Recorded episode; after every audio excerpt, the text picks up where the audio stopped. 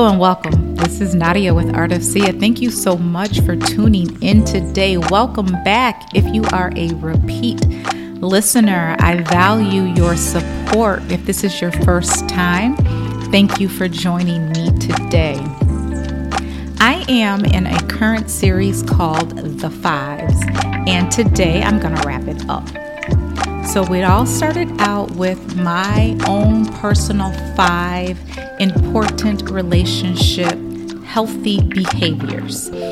Communication commitment, respect, shared financial goals, and making sure that you stay connected. After that, we discussed the five relationship A's. Acceptance, approval, affection, appreciation, and attention we moved on to the five relationship C's, which were compassion, curiosity, commonality, compromise, and compatibility.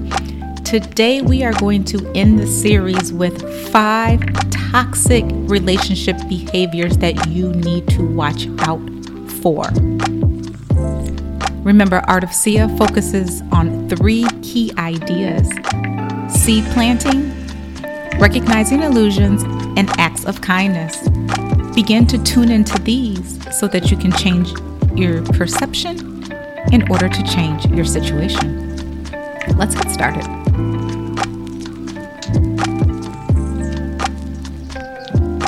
Keeping score.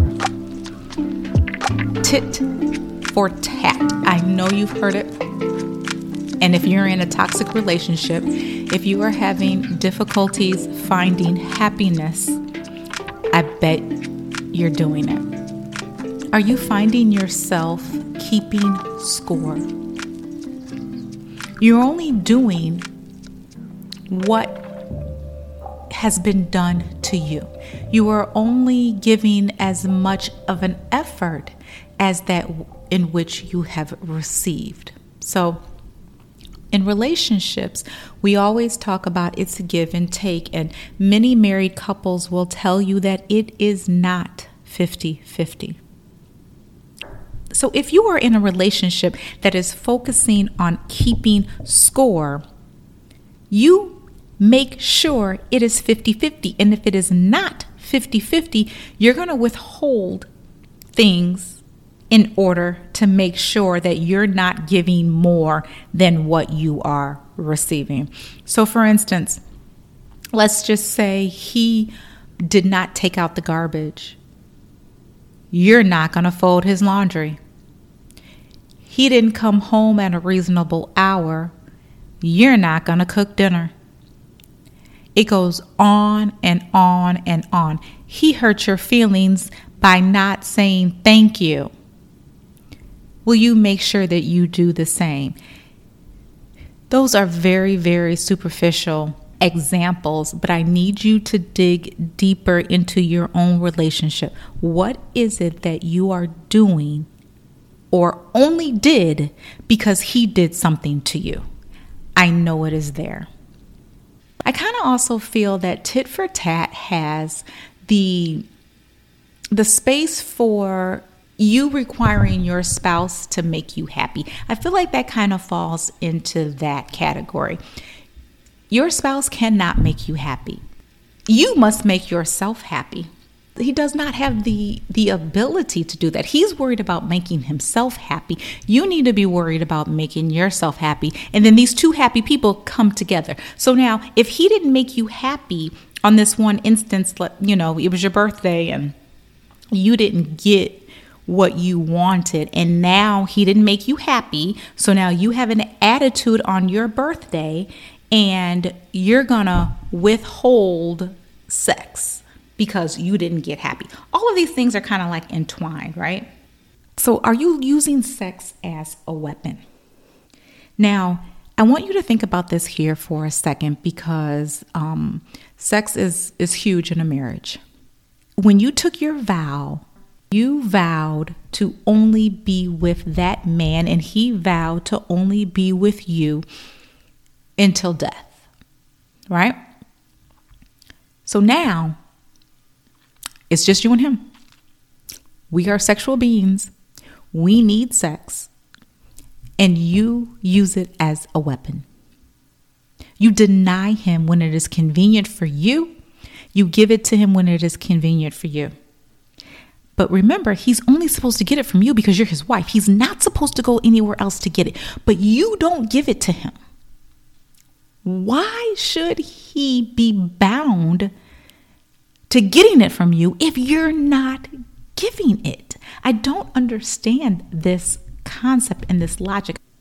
So if you're saying no over and over and over again, to sex, to something that is natural, to something that you vowed to have only with your spouse, that is toxic because sooner or later, the other person is going to go get that from someone else. Now, ladies, this isn't just for you. This is for your husband too. Your husband might not be giving it to you, and you're to look up one day and be like, I look good. I don't need to be sitting around waiting on him. I'm to go get me some. Shoot. It's toxic. So we're nipping this stuff in the bud before it becomes a problem, right? This is a toxic behavior. If you're using sex as a weapon, you're saying no, you're denying it when someone comes to you. This is tit for tat, even. It can come and you didn't come home in at the right hour, right? It's 2 a.m. and now, you know, he's been out at the club, he's drunk, he comes home and he wants to have sex with you, and you were mad because he wasn't home by midnight. So now you don't give it to him. Well, you know what? Next time he might not come home. I'm just saying, you better start thinking about this type stuff, okay? Because it happens all the time. Playing the blame game. You're afraid to take accountability. When you sit back and you've done something wrong, if you don't apologize for that, that's on you. The faster you apologize, the faster you can move on and get past this hurdle because no one wants to be made to look like they're the problem in the relationship. And if you know good and well that the issue at hand is your fault, you need to take accountability for that and to apologize in a timely manner. But if you're playing the blame game, this is what it looks like. He comes home from work and there's no dinner on the table you know good and well that you're supposed to be cooking. But instead of saying, my bad, I'm not cooking today, or my bad, apology up front, I ran out of time and I forgot to go to the store, or I forgot I didn't have chicken breast unthawed. You turn it around on him and say, I didn't know you were going to be home on time. You're typically never home on time, so that's why I didn't cook. Instead of just apologizing, you're turning around, you're flipping the script. So now he's looking at it like, I'm supposed to be coming home. I come home on time so that I can see you, to be with you, to spend time with you, to get a home cooked meal. And the first thing that I get is I don't get the home cooked meal. And you're blaming it on me because you didn't know that I was going to be here on time because of past behaviors. So, if in fact that is an issue, he's trying to work on it by coming home. And then what do you do? You slap him in the face with, oh, well, I fell short of my obligation. And now I'm going to turn it around on you. Disaster. Take accountability, apologize quickly. It will be received and appreciated that will give you the opportunity to move on to the next hurdle because I'm sure y'all got a lot of them if you in this toxic relationship. If you're playing the blame game, two weeks from now, we realize that he said something that manifested to be truth, that turned out to be correct, and y'all were in an argument about it and now the truth, you know, is in front of you, and he's sitting over here waiting for some type of praise or some type of acknowledgement of the conversation and of the fact that he was right. People like to be told that they're right, but you don't want to tell him you're he's right because you don't take accountability and you don't want to be wrong.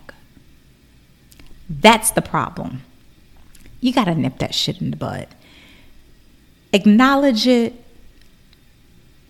and accept it as truth. So if it was in fact truthful, you need to go back in and to do a self-reflection on number 1, why did you challenge him so much? Was there another way that you could have looked at it? And now that it has become truth, maybe you should go back and revisit the way that you did look at it because maybe you were not looking at it from the proper perspective.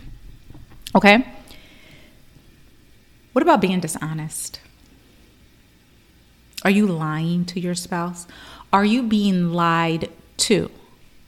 This is toxic. If you cannot be honest, why are you even in this relationship? This is probably something within yourself to where maybe you feel like your truth isn't good enough. And so now you're going to start lying about it so that you can feel better about yourself or try to belittle him and to make him feel worse so let's say, like, if he gets caught cheating, okay, and now all of a sudden you're cheating on him too, but you know good and well you're not. Why are you bringing that into the marriage? Speak your truth. No, I'm not doing it. And I expect more from you. Let's talk about why you're stepping out versus I'm doing it right back at you. That right there is tit for tat. The lying piece is tit for tat. Oh, since you're cheating on me, whether I am or not, I'm going to lie about it and make you think that I'm also cheating on you so that I can get a reaction from you, so that I can hurt you the way that you just hurt me. It's toxic. So either y'all are going to come together and love each other, or y'all need to try to reevaluate your marriage because maybe this is not the person for you. Again, remember, I don't know who it is y'all married. I have no idea. But you really need to sit back and start to think about if you are exhibiting some of these, one of these, all of these toxic relationship behaviors, you need to sit back and to think if you are really in it for the right reasons. Let's go ahead and take a wine break. So, this here is a chilled Pinot Noir. I'm gonna be honest with you, this is not the bottle that is sitting in front of me. I left the bottle in the kitchen. It's a typical Pinot Noir. It's got a little sweetness to me. It's not too dry, medium bodied. Um, it's good. It's chilled. I don't know if you chill your reds. I typically don't, but one of my girlfriends does. And my husband doesn't like red wine. He says it's dry and it makes like the, the roof of his mouth dry. And so last night I had a bottle chilling and I had him taste it and he says, Oh, this actually does take some of the dryness out of it. So if maybe you're not a red wine person, maybe you should try chilling it. True story. I had it chilling because I wanted to do a red wine spritzer. And I mixed it with ginger ale. Don't know if you've ever done that. I definitely would not recommend doing it with an expensive bottle of wine. Very similar to like a mimosa. You're not going to go out and mix a mimosa with a $200 bottle of champagne. Well, maybe you will, but I would suggest you do it with something cheaper. And it gave it, you know, and it almost looks like a sangria kind of flavor to it. It was the first time I had ever done it, but I wanted to, to sip all day, and I'm kind of like a two glass girl, so I knew that that was not gonna work out. So try something different sometimes if you are kind of just stuck in the same routine, or maybe you had a wine and you didn't really like it that much, but you don't want to throw it away. Add a little ginger ale, a little um, soda water to it, some Sprite even, and you know, make it last so that you're not throwing your money down the drain. Just a little hint. All right, let's get back into it. So, before the break, we talked about keeping score, we talked about the blame game, using sex as a weapon, and dishonesty. One of the last things that I want to discuss has to do with having all the focus on your spouse. When we get into these relationships, ladies, I feel like a lot of times we are so consumed with our significant others that we end up losing ourselves. We have this huge desire to be loved, to be seen, to be appreciated. And sometimes we latch on to these men, and before you know it, you look up and you've lost your own identity. Your friends are his friends or the wives of his friends. You finding out that you're not really speaking up anymore because you maybe want to avoid conflict. Because if you speak up against your adversities, he might get upset with you and leave you or at least if you're upset you know there you've got that little stress and that conflict within the relationship that you might not want at the moment. And so you just decide that you're not going to speak your piece. It's a whole lot easier to keep peace in your house if you just shut up and don't say anything. It's easier but it's toxic all that's going to do is mount on top of your shoulders and then you're gonna burst. It's gonna explode, and that ain't good because no one wants to feel like they've been hit with a ton of bricks. If you've not communicating your needs, your wants, and desires, and the things that you don't want, how is he supposed to know? He doesn't know. He's not a mind reader, and you're not saying anything. So obviously, the things that he's doing are okay. So why would he change his behavior? Speak up. It's okay. Remember, this is your husband. You married this person. Y'all are in it for the long haul. Are you overly submissive? You know, I don't, you know, if you go back to the Bible, you know, it says that we should submit to our husbands. And yeah, that I do believe that a little bit. Um, but even in the Bible, it says only if he's a God fearing man are you to submit to him. So if that is the case, then of course this would not be a toxic characteristic. However, if you are submitting to someone who is not on the correct path, that is a toxic behavior because, again, you can't be led down the, a wrong path by a man that you're supposed to be married to. Some of these things are going to go back to when you first started dating, and now you look up and it's been five years and you're still dating the same person because maybe you never spoke up because you wanted to avoid conflict. Maybe you got pregnant and now y'all are together and the next thing to do is to get married because you've been together for I don't know, five, six years, whatever the time frame is. But all along, you've had signs that this wasn't your partner, that this person is probably not the best suited for you, but you ignored them in order to not cause conflict. Stop putting so much energy into your spouse where you're losing your identity Continue to take care of yourself. Continue to have your own friends and a life outside of that marriage. It's not pulling it apart, it's actually nurturing it. All right, so with that, thank you so much for sticking with me on the series, The Fives. I hope you enjoyed it. And so, to go back and to recap quickly, today we discussed tit for tat Stop doing that. oh, I just tickle myself. Blame game. Take accountability. No one likes someone who has made a mistake and cannot apologize. Apologize quick, apologize often so that you guys can keep it moving. All right? Stop using sex as a weapon. It's natural. We need it. Give it to your spouse so that they continue to come to your bed in your bed only. What are you lying for?